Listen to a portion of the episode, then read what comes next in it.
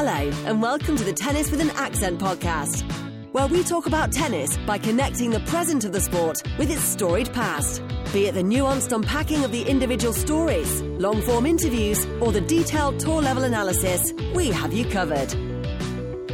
Welcome to the latest edition of the Tennis with an Accent podcast. This is your host, Matt Zemek. Saqib Ali uh, is producing the show, uh, but but I'll be hosting, and we bring in our in-house expert. Always a delight to bring him in at any point in time, but especially when there's a Grand Slam tournament about to start, a little draw preview, going over the main storylines uh, for uh, any major tournament, but this time it's the 2024 Australian Open, first of the year, and uh, always an exciting time in tennis. As you know, we've had players uh, having you know multi-month off seasons, and we get to find out you know who has who has retooled his or her game, who has found a, a measure of uh, refreshment, which players have recuperated uh, from injuries in the second half of uh, 2023 and are ready to give it a lash uh, at the start of 2024. So many storylines in the air, and we turn to Andrew Burton. No one better uh, to tee things up for the 2024 Australian Open preview show here at Tennis with an Accent. Andrew, Happy New Year. Welcome back. Um, thanks for joining the show. And just without any further ado, just some initial impressions of the draw, of the off season, of m- things that you identify as significant stories uh, heading into uh, our our fortnight in Melbourne to start the tennis season once again. Hi, Matt. Mm, Happy New Year to you. Uh, yes, we're doing we're, doing this again. Uh, We've got, uh, I think, uh, is it a Sunday start this year for the Australian Open or a Monday start? How I, I'm, I'm still so discombobulated by Christmas that uh, I don't know if we're if we're uh, a dozen hours away from the start of the tournament or, or 36 hours away. But whatever it is, it's it's close enough that we can taste it.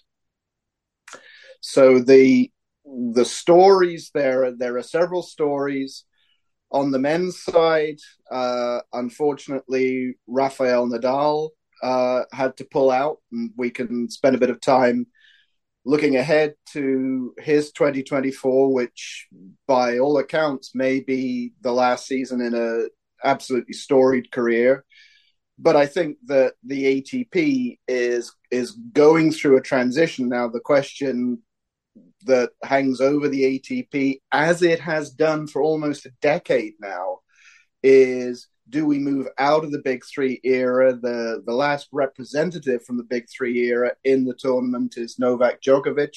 Many of our listeners will have heard of him, and I think he goes into the tournament just a tiny question mark hanging over his head in terms of fitness. But if he is fit and if he's rested and ready to go, then he's on many people's draw sheets uh, favorite to make the final and potentially win it, as he has done so many times before.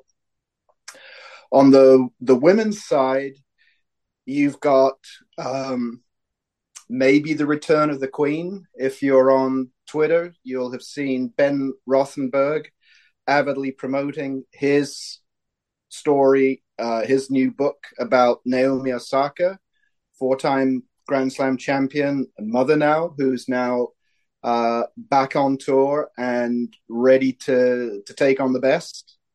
And you have rivalries now a go go on the WTA side, as some of the past champions are taking part, but potential winners are, are the, the top seeds going to go deep this year because, as we sometimes say, the, the WTA is, has been historically, at least for the last decade or so, a sort of an any given Saturday uh, division where players that you you've never heard of, like Emma Raducanu and Leylah Fernandez at the U.S. Open a couple of years back, will will make it to the final. So is this a year for the WTA where we start to see the the established top seeds playing each other in the semifinals and finals, or does the WTA still throw up uh, players that that many of us look at and go, wait a second, where did she come from? Like Vondrousova last year. So so lots to talk about. And we'll get into deeper storylines and, and more of the big picture uh, uh, assessments from you at the Australian Open. But you know, first things first, literally. Um, the first round. This is one of the best first round draws I've seen. Uh, you know, on a draw sheet at, at, any rate. We'll see if the matches live up uh, to the billing. But so many tantalizing, fascinating first round encounters. You have Dominic Thiem against Felix Auger-Aliassime, Tsitsipas Berrettini, um, Shelton Bautista, de Minaur Raonic, Tiafoe uh, Coric, um, and that's just the men's side. And you know, you have uh, the blockbuster between Caroline Garcia and Naomi Osaka uh, on the women's side, and you have Iga Swiatek. Not so much a first round, but like Iga Swiatek, e- each round of the tournament for her is loaded. Like you, and you have a, da- Danielle Collins, uh, Angelique Kerber first round match, and the winner uh, plays Swiatek. Uh, you know, assuming Swiatek does win her first round match, that would be a a second rounder. So, Andrew, where do we start in terms of your most interesting first round matches? So much to choose from. Which matches are you going to be looking at uh, and focusing on in this loaded first round of the Australian Open? Yeah, you've mentioned several of the ones that the, that I had had written down. Uh, Swiatek Kenin uh, is it I think that's a blockbuster first round match for a number one seed. And sometimes, if a number one seed is eliminated early, it's written up as a shock and an upset. And I think uh, Iga Swiatek finished last season superbly, uh, winning the the slightly um, slightly cursed tour finals uh, in Cancun, but she looked very good then we'll we'll see what she does now. She she nearly took Poland to a United Cup when uh, her partner Hubie Hurkacz was match points from clinching the the United Cup, but it but they eventually fell to to Germany. So so so Iga comes in with with matches under her belt, uh, and I I'd have her uh, marked to continue. As you say, her, her draw is absolutely loaded. Uh, matches that you didn't mention uh, Elena Rybakina plays Karolina Pliskova, and that's not a gimme, I don't think. Uh, those of us uh, who still claim some British heritage are looking at the return to tournament play of Emma Raducanu, and she is up against the veteran Shelby Rogers. So again, that one could go either way. We'll see whether not so much just at the Australian Open, but over the course of the season, Raducanu is able to stay fit, and whether she's able to to go deep enough in enough tournaments to make her way into main draws by right. I, I would imagine that the 2024 season for Raducanu is really about re-establishing herself as as a player who can compete at the top level consistently enough to to give herself a hope of being able to compete at the in the last rounds of of big tournaments. Uh, Paula Badosa is taking on Taylor Townsend. T- Townsend something now of a double specialist, possibly, but uh, is going to look at that one and say, okay, I've got a, a, a strong puncher's chance here. And then uh, in the the tennis balls go ouch category for the the WTA, uh, Camila Giorgi against Victoria Azarenka. Uh, after three or four games, the balls are going to be hoping for a ball change there. So those those are some of the matches that, that I had penciled in in addition to the Garcia Osaka match, which is going to be fascinating. Yeah. So, any let's deal with that one. In, any sense of where Naomi Osaka's game might be, and in terms of uh, accumulated rust and and how the dynamics of that particular situation factor in here. Um, you know, obviously, you know, she won't be she won't be worn down. You know, like like uh, you know, in terms of uh, uh, you know, court speed and and uh, other other things we might look at in terms of you know being able to play the match with with full energy. That shouldn't be a problem. But obviously, rust and and form and timing, you know, th- those might be lacking. And then, of course, Garcia. Um, that that the match. I mean, Naomi Osaka has four major titles, and yet this match might depend on what we see from Garcia, just because you know she's been playing the tour uh, more regularly, and like it, it will be up to her in terms of you know playing with the consistency that forces a perhaps rusty Osaka uh, to come up with something special, something she might not be ready to do just yet as she tries to get back into a rhythm, how do you weigh those various kinds of factors?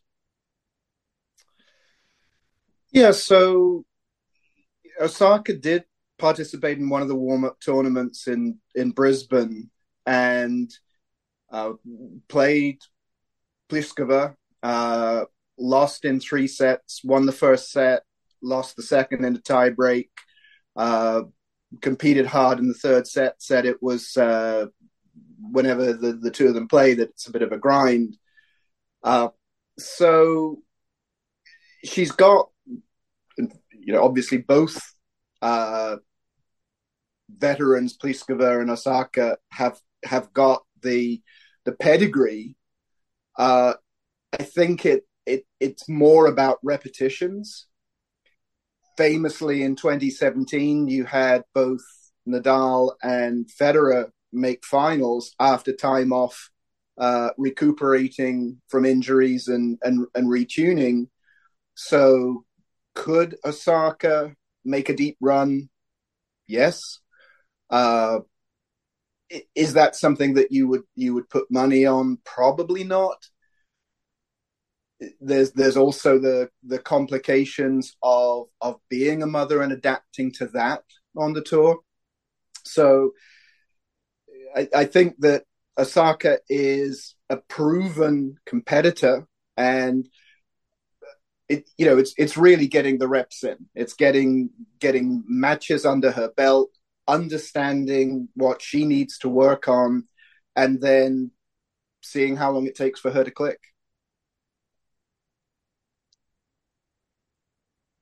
Having gone over some first round matches uh, at at this tournament, and you know, for me, just I'll just speak very briefly. I think uh, Tsitsipas Berrettini, uh, that's impossible to look away from as a as a real high end match.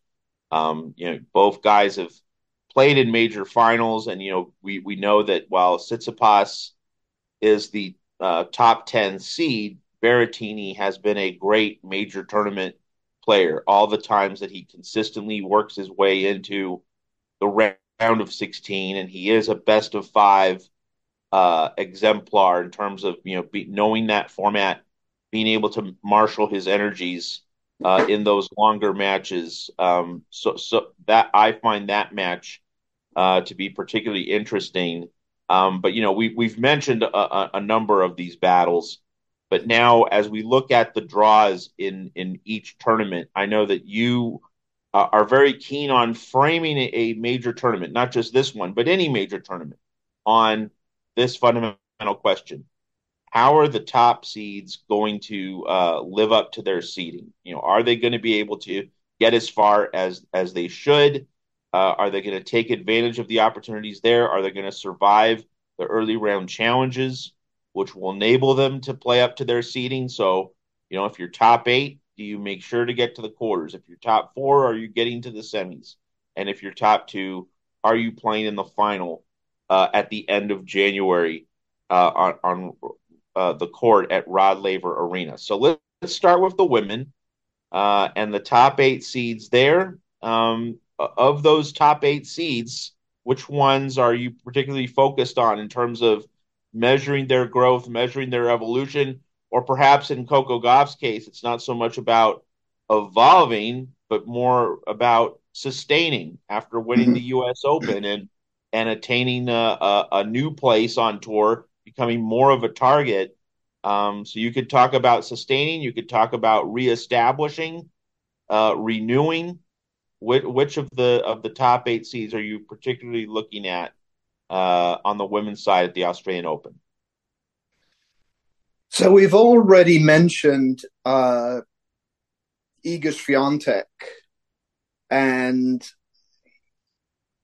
she, I think, of all of the potential uh, seeds at the tournament, is is facing the biggest murderers row. So we we mentioned that that her second round match, if she gets past Kenin, is potentially against Danielle Collins, who's uh, a previous finalist in Melbourne, or Angelique Kerber, who is a multi-time Grand Slam champion. So no gimmies there, and then you you get into the seeds, and she's got uh, Elina Svitolina in her section, Kudermetova, and Bouzkova. So if Swiatek does live up to her seeding and make it through to the quarterfinal stage, then she's potentially up against Vondrousova. Uh, in Vondrousova's section, you've got Navarro, Azarenka, and Jelena Ostapenko, who is kind of like the human hand grenade, I think, uh, it, when you look at WTA draws.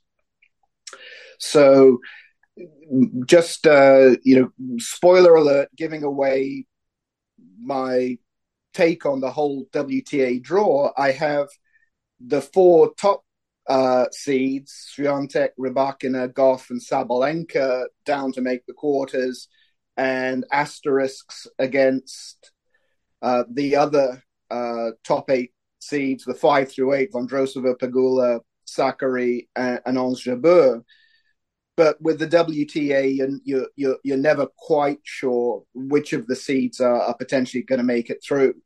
But if you if you're looking at any of the the eight top seeds and the draws that they have, Swiatek's the one where I think she I'm sure Iga is uh, full of confidence, being the number one seed, being the the champion that she is. But that that's one where she probably did a few extra reps on the the the, the training court just to make sure that that she's ready for this one.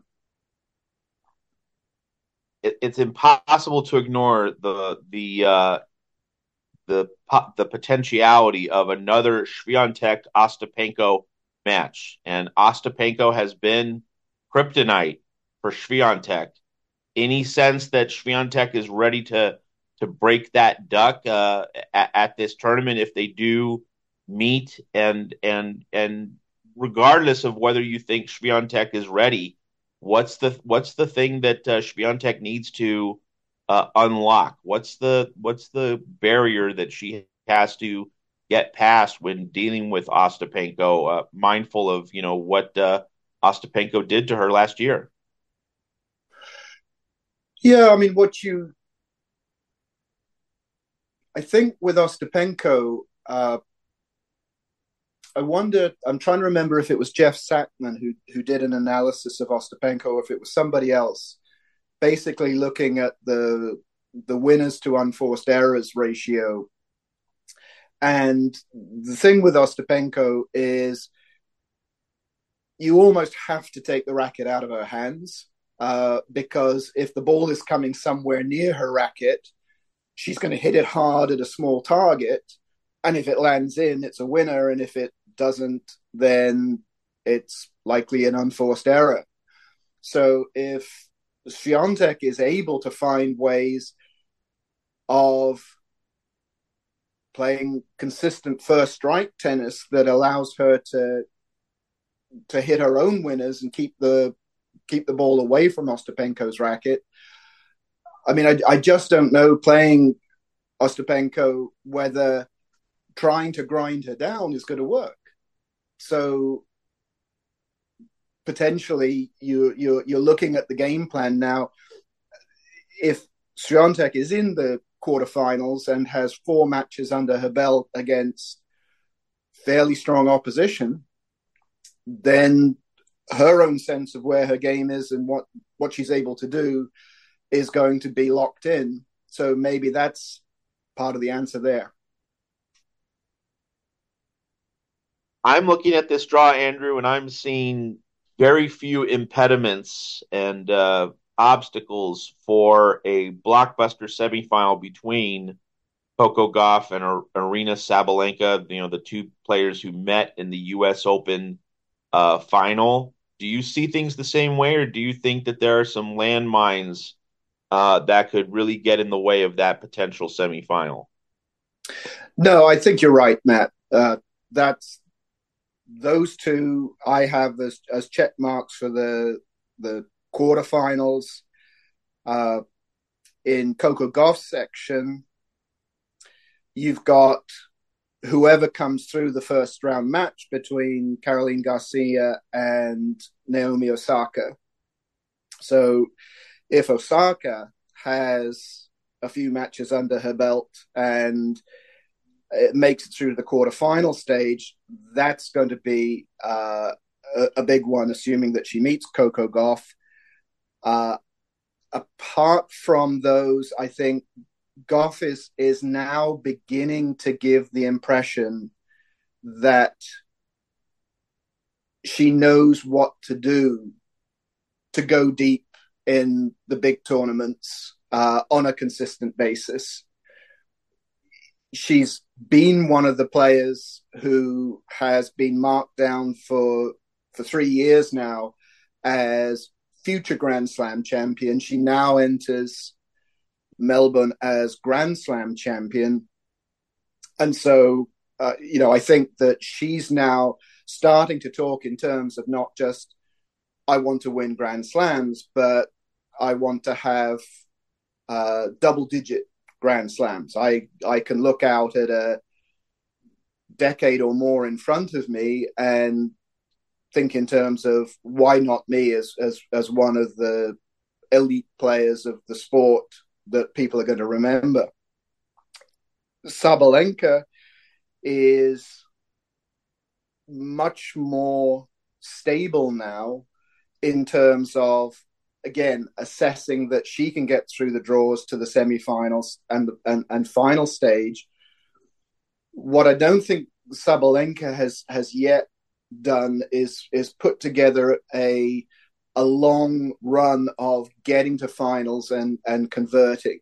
And as, you said at the the U.S. Open, she was she was pegged back by Gauff. The that Gauff managed to fight her way back into the match, and Sabalenka in the end didn't have the answers.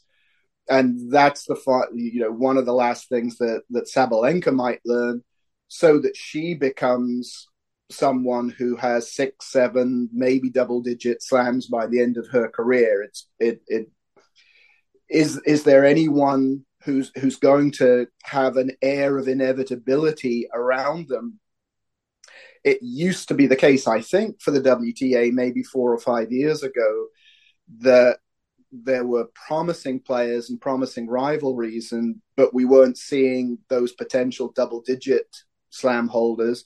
But now, as you look across the draw, you you have several players, I think, who can think in those terms, and then a few others who potentially say, "Well, this could be my this could be my tournament. This could be my year." And Ons Jabeur, uh, Jessica Pegula. So who knows? You know, hearing you talk and and and then listening to the names that you mentioned, you know, we we've saw we've seen several of the players you just mentioned. Uh Sabalenka, also Jabeur, also Pegula, like they all had huge opportunities to do something special last year at the majors, uh, at you know to varying degrees at varying levels. You know, Pegula making uh, uh, you know a run into a major semifinal, and and Sabalenka having uh, these finals and semifinals in which she was right there, and you know she lost to uh, Muchova uh, at the French after being up uh, late. Um, it, for for for these players who came so close to significant achievements uh, last season on a number of levels. I mean, you know, Sabalenka winning in Melbourne, but you know she had chances to stack some more majors and let them slip away.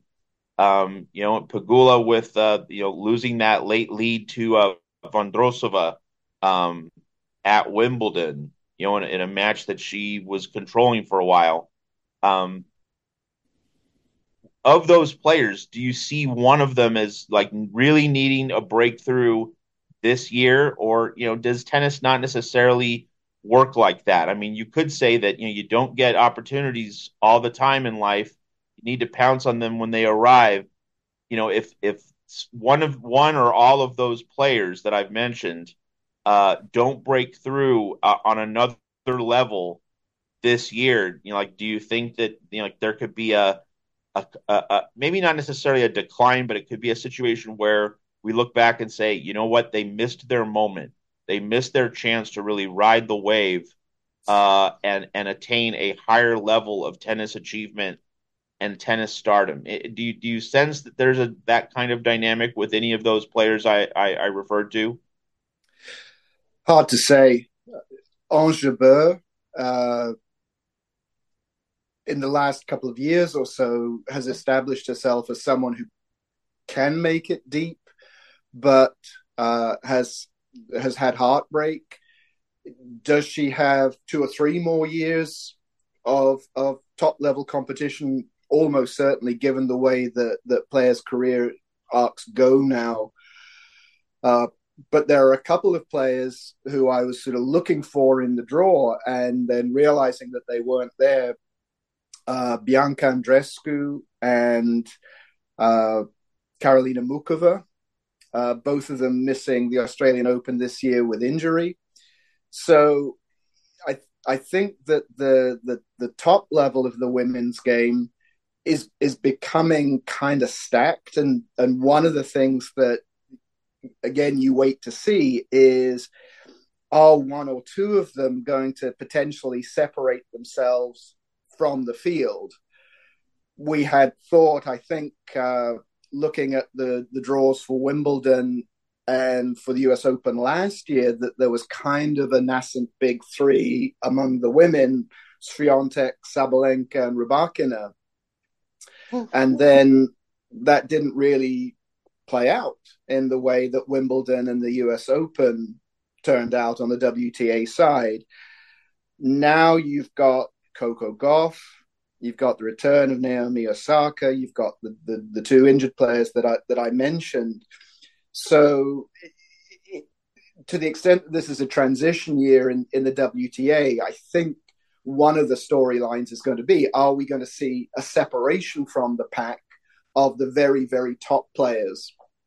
And one of the things that I remember uh, many years ago at Indian Wells was Juan Martin del Potro talking of himself as being in something of a peloton of of riders, if you think of a, about a cycling analogy, chasing the top players and potentially being you know one of the the top chasers, but the top the, the top players were further ahead.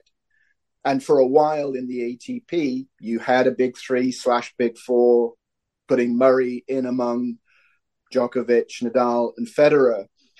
Uh, I think a question for the WTA is: Is this the year that we see one or two or even three of the top players really establish themselves, or uh, is it still you're you're looking on uh, the Saturday match a couple of weeks from now and saying, "Hmm, I didn't see that one coming." It's definitely going to be fascinating. Uh, any any final notes for the women before we go over to the men? Any uh, storylines we uh, haven't covered quite as much? I mean, uh, we haven't mentioned Elena Rybakina that much, or at least we didn't go into details with her. And, you know, like she set a very high standard in the first half of 2023, but really then injuries set in. It was less about, you know, losing any competitive chops. It was more about how, you know, her shoulder was just heavily uh, wrapped up and she was not physically uh, 100%. Um, any sense that, that she'll get right back on the bicycle and uh, reestablish herself at the start of 2024 the way she did at the start of 2023?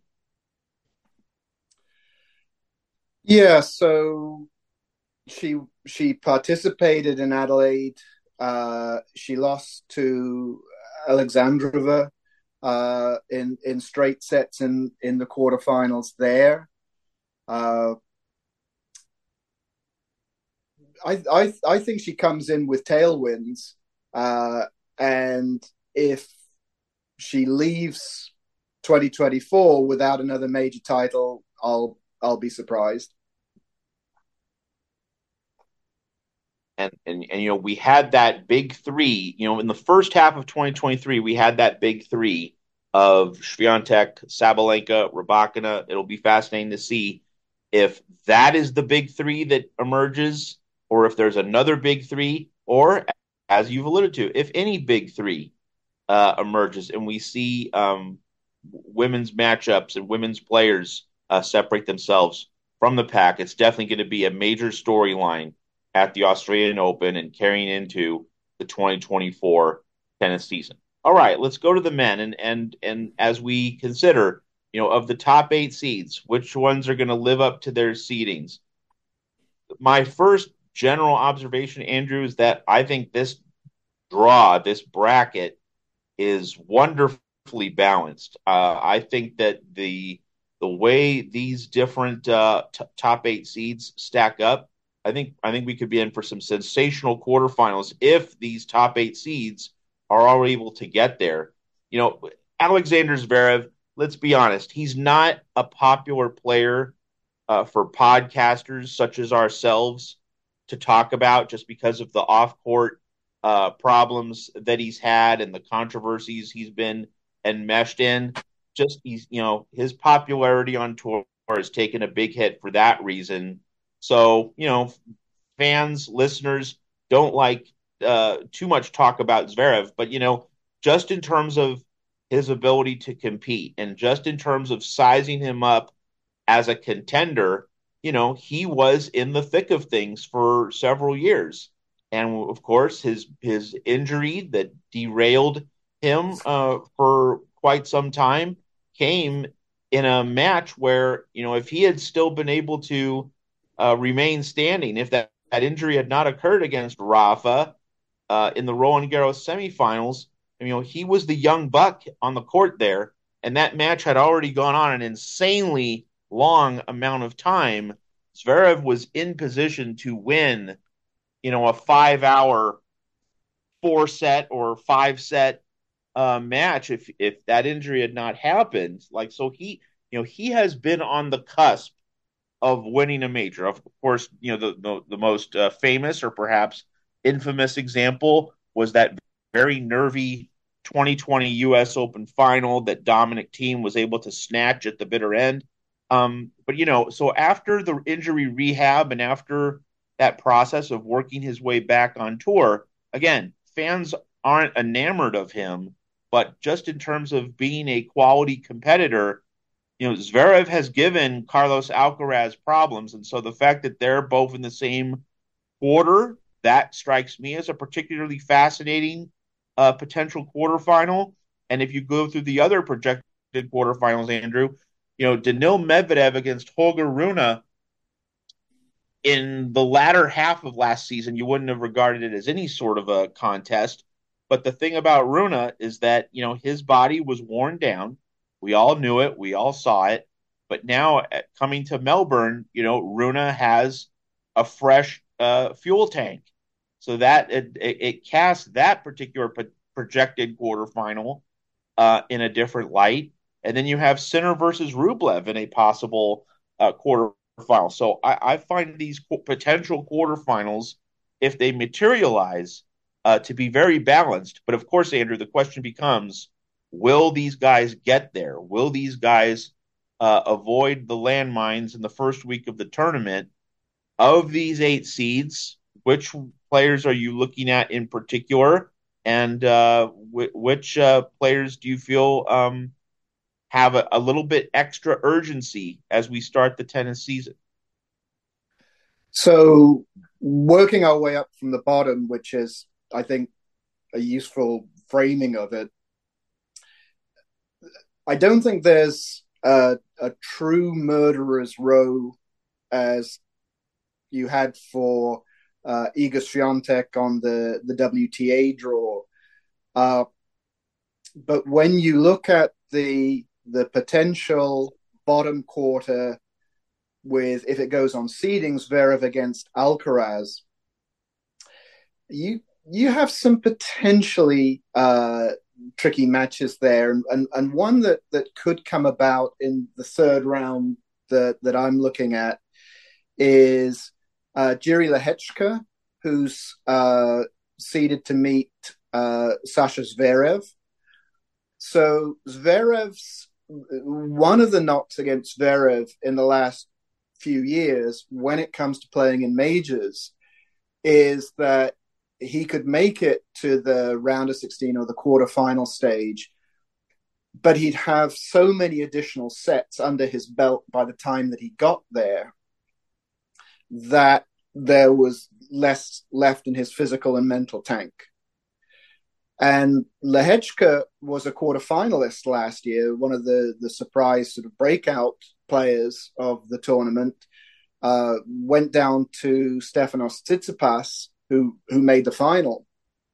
But I think Lehecka is is is putting together a resume that is is pushing him towards top 20 and at, at some stage top 10 status. So if it goes with seeding, then that's a match to, to look out for uh, in the, the bottom quarter. Uh, Zverev, I, I just look at how he did in the United Cup, which is a, a different kind of animal. It's not quite the same as the old Hopman Cup because it's it's now much more of a team event. But coming through there, saving match points, uh, winning the the doubles with uh, uh, Siegemund in to to make it uh, Germany's championship. Does that act as as a springboard for Zverev? Does he come in? I think he was serving particularly well in that tournament, and that's that's always one of the the the things that marks out Zverev is is, is he getting lots of first serve free points? Is his second serve holding up under pressure? So if he makes it through to the quarterfinals, then he's he's got the win at his back. Alcaraz has Bublik, uh, Tommy Paul, and Jan, Jan-Lennard Struff in the the other seeds in his one eighth of the draw, and this year he he actually shows up. Uh, we're hoping that he will take the court in Melbourne, and I I think I'm ready to see Carlos be someone who you pencil in for semi-finals uh, in the way that you would pencil in Nadal, Federer, Djokovic, and Murray for semi-finals uh, about ten years ago. There, there was a period where you would have very often three out of those four would be competing in the semi-finals of majors on a consistent basis. So I, I've got a tick against Carlos Alcaraz. I've I've actually got an asterisk against Zverev for the Lehecka match. I, I'm I'm I'm interested to see how that one potentially plays out. So then you get to uh, the quarterfinal, the third quarterfinal, which is Rune versus Medvedev, and you know both of those players have uh, interesting storylines going with them. Uh, Medvedev, former finalist in Australia, uh, famously uh, allowed Nadal to slip out of his clutches or if you prefer to to write the storyline this way, that Nadal basically uh, refused to lose and and played a fabulous five set match to to win the crown in Melbourne, the long awaited crown in Melbourne. Uh, on Medvedev's side of the draw, you have uh, a an apparently revitalized Grigor Dimitrov uh, from my Bet Noir group of players, Generation Grigor, but he's now flying the flag. He's he's seeded 13. And I wonder if we might get uh, a repeat of the warm up tournament final between Rune and Dimitrov. Uh, now, you've also got in Medvedev's section of the draw, you've got Auger Aliassime, although he's got a first round match against Dominic Thiem, and I, I I'm not sure that, that Felix is is is battle ready yet. And you have Davidovich Fokina in Medvedev's section, and if he stays healthy, he could become the ATP version of Jelena Ostapenko, someone who is a human hand grenade who can detonate part of the draw where he is. So is Medvedev uh, a shoo in to make the quarterfinals? No, in, in terms of pedigree, you you'd think he likely would, but in terms of the draw that he has, and and to a certain extent, the the fact that he's he's not yet fully shown that he's he's back to the consistent form. I'm not sure. On the other side, uh, Holger Rune now with Boris Becker uh, in his camp, and and Becker has had some coaching success in the past. His uh, potential seeded opponents are Hubi Hurkacz, who's the ninth seed, Humbert and Tallon Griekspoor and and Rune is the big question, one of the big question marks for 2024.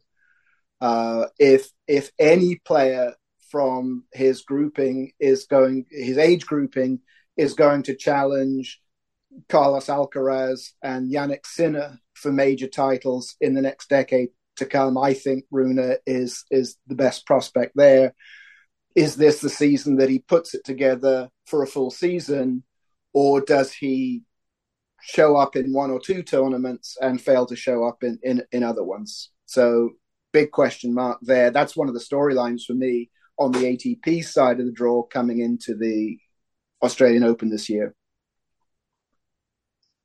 Let's uh, you know, so lots lots to chew on with uh, Rune uh, and also uh, Alcaraz and, and Zverev. Let's talk about uh, two of the, the non Novak Djokovic top four seeds, uh, Daniil Medvedev, Jannik Sinner. Pretty clear storylines with these guys. You know, Medvedev uh, trying to get that elusive second major title. I mean, and, and you know, you know as well as I, I do that when you win a second major, that alone for any for any tennis professional who's able to achieve it, that right there stamps you at, at a different level uh, compared to one time major champions because no one can ever then call you the one hit wonder. Um, make, winning that second major confers a different level of status and prestige. And Medvedev's come very close, but hasn't been able to nail it down. And, you know, we're aware that, you know, he won a clay uh, 1,000 point tournament last year in Rome. Uh, pigs were flying uh, at the Foro yeah, exactly. Italico. And, uh, you know, never thought that day would come and Medvedev then made the Wimbledon semifinals as well. So like he's he's shown chops on all surfaces, but we still I think are inclined to think that uh, if he's going to win an, another major, it's still more likely to come on hard court than not, and that raises the question. You know, it, it's not just a Medvedev specific question; it applies to other players as well. But like you know, if they're going to win a major, it's going to ha- happen at X. You know, it's going to happen in Melbourne or Paris or SW19 or New York. Um, how important is it for Daniil Medvedev, uh, you know, to uh, break through at this tournament? And and you know, we we saw him respond very poorly to his Australian Open heartbreak against Rafa two years ago in 2022. Last year he had a disappointing uh, exit, but he rebounded from that in the spring. Um, how much do you think this Australian Open tournament is a tone setter for Daniil Medvedev in 2024? The the two tournaments that that you'd think that he's got underlined three times uh, in in in black ink are the Australian Open and the U.S. Open. The U.S. Open, uh, he he's he he was a finalist against Nadal and uh, famously worked the crowd in that tournament. Uh, kind of his his sort of coming out time, and then beat Djokovic to to head off what would have been a, a calendar year Grand Slam, one in in straight sets there. So yes, uh, he's shown that that he can stand up through several matches and on clay, uh, and you know can show up at Wimbledon so long as uh, Russian and Belarusian players are allowed to. But the hard court, uh, the hard courts are where it's at. He's not that old as a tennis player. Uh, born in 1996, he'll turn uh, 28 this year. So he's he's got three or four more years of uh, competition ahead of him, at least. Um, I wonder though if players are beginning to figure him out. I think his his unusual style, emphasizing movement, uh, you know, emphasizing uh, keeping the ball in play from deep, acting as a wall. I wonder if in in 2000 in 2023 people weren't starting to figure out the right way to, to play Daniil Medvedev. So does that mean that he's going un, un, unless he unless he changes some things in his own game? Is that something that that is going to find him out in the next two or three years or so? For Jannik Sinner, uh, 2023, I think that when you and I have talked about Jannik, our sense has been that he's a younger player, he's a player on the rise, and his his coaches, particularly Darren Cahill, who I think very much sees things as process and uh, take your time to get to where you're going to be, which is one of the great players of the next decade or so. His coaches will have been satisfied with with 2023, but a, a big asterisk, I think, for Sinner coming into this tournament and potentially 2024 is that he looked in the World Tour finals as if if any player had figured out how to play Novak Djokovic in big tournaments, Sinner was going to put his name up there along with Carlos Alcaraz. And both Alcaraz and Sinner were comprehensively dismantled by Novak at the semi-final and final of the, the year-end championships.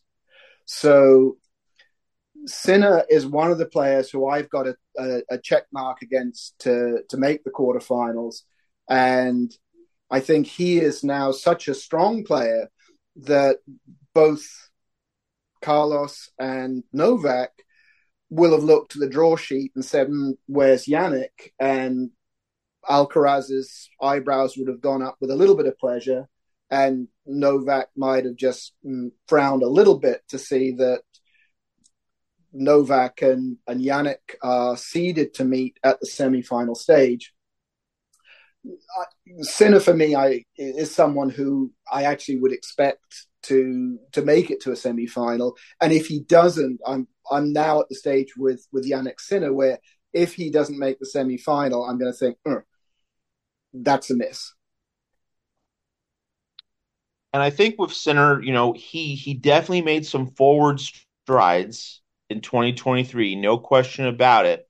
But we also have to keep in mind with Sinner that you know he collected a lot of results in the post U.S. Open portion of the year, and I am always fascinated by players who make that late season push, you know, when, you know, a lot of other players are either tired or are out of it. And, you know, just with regard to the uh, ATP finals, uh, you know, Djokovic did not play a heavy schedule later in the year. So he was fresh coming into that tournament.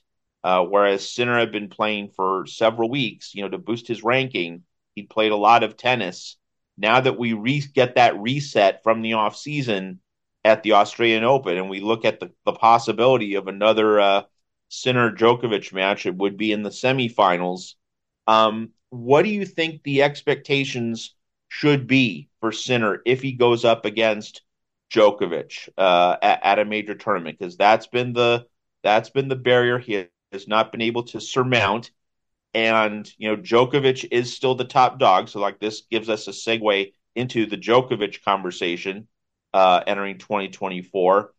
You know, should should Sinner expect to beat Djokovic, and and and how do you think Darren Cahill is is managing that kind of expectation uh, in terms of process, as you alluded to? You know, is it is it just about you know what think less about Djokovic and trying to um, you know notch that, that breakthrough. Think more about just playing the way you're supposed to play and and and making the adjustments you need to make to evolve the point where you become a better player. How do you think uh, Sinner himself and also Team Sinner, meaning Darren Cahill, are handling that question uh, as they enter the Australian Open? if we get that far, and it, it is a big if, I, I know that during the the halcyon days of the big three, we'd we'd look, we'd pour over draw sheets and and think about who had the the better draw, and then by about the round sixteen, sometimes there was devastation in the draw. But in the the big three, big four era, you did very often see the top seeds make it to the the final weekend. So uh, so let's pencil in a, a Djokovic Sinner match. I think my my immediate impression after the the World Tour final final match between Sinner and Djokovic was that Jannik didn't show up. And I decided that I was going to prove that to myself by watching the match over and and writing down what happened on every point. Actually, got my Excel spreadsheet out and I went went over each of the points.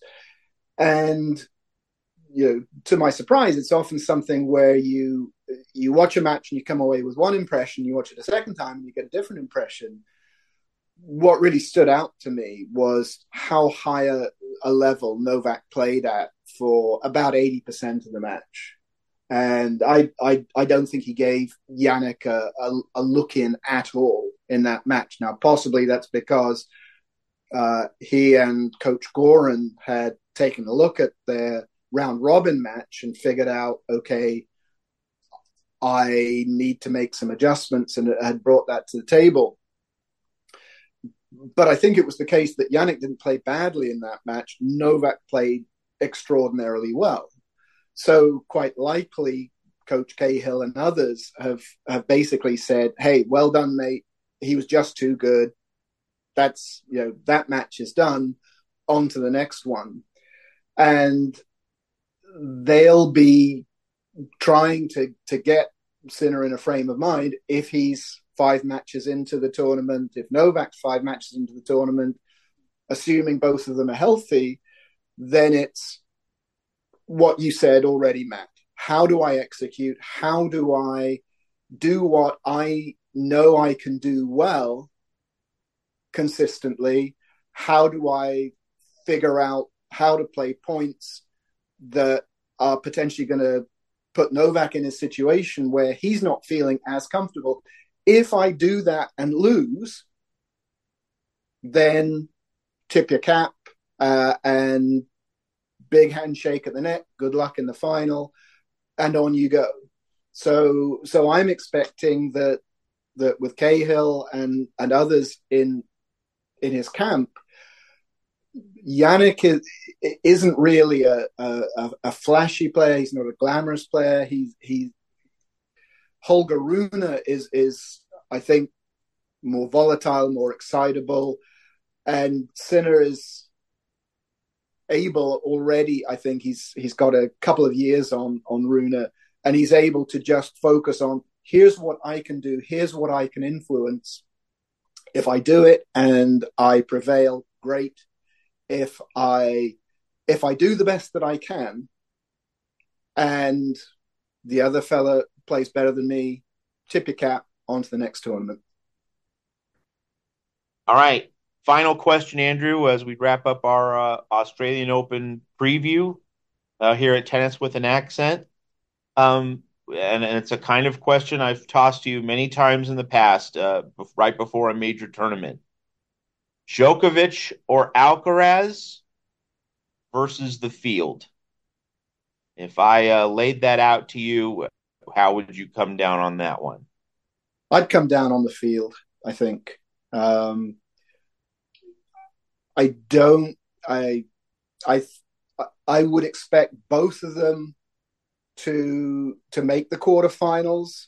Uh, I wouldn't be surprised if either of them makes a final. I think Alcaraz uh, is starting to move towards the second stage of his career where he's expected now to to make semifinals and if he falls before then it, it it's surprising so yes uh, if you had a Djokovic Alcaraz final everyone would say this is the dream final um, but I, I, I honestly don't think that you can look at this draw and say we can write those two names in ink, and the the one of them is is um, all but certain to be lifting the trophy. The Australian Open each year uh, often throws up someone really unexpected. Uh, I looking we we we didn't go through all of the various different seeds. I'm still wondering is is Frances is this going to be uh, a tournament at which Francis Tiafoe makes his first Grand Slam final. That that's a possibility. Uh, we already mentioned that uh, the the now um, gosh he must be only 32 or so but but still handsome but aging Grigor Dimitrov is this is this his chance to make a first final so yes I I would pick the field over Djokovic or Alcaraz and then be ready to be proved wrong. I would just come at that point with uh, the belief that you know I think Zverev could definitely take out Alcaraz in the quarters. Uh, I think okay. that Zverev might be ready to make a move after you know kind of regrouping uh, in 2023. So I am not convinced Alcaraz makes it, but, but I am firmly convinced that you know this this has been Djokovic's signature major. Um, you know, for all the well documented reasons that you know you have you play night finals, more more nighttime tennis. You know, he's he's not exposed to the sun uh, very much. Like that's that's just been something where Novak Djokovic consistently plays well uh, at night uh, uh when he's comparatively more shielded from the elements, and of course he's physically fresh. Um, I, I still think that this tournament in general lines up for him, and I think that the draw also lines up for him. You know, with Tsitsipas in the quarters, uh, Sinner in the semis, like he has the the the, the good path uh, to get to the final, and then of course once he is able to get in the final, literally no one in men's tennis has been better than him at winning major finals. So it's going to be fascinating.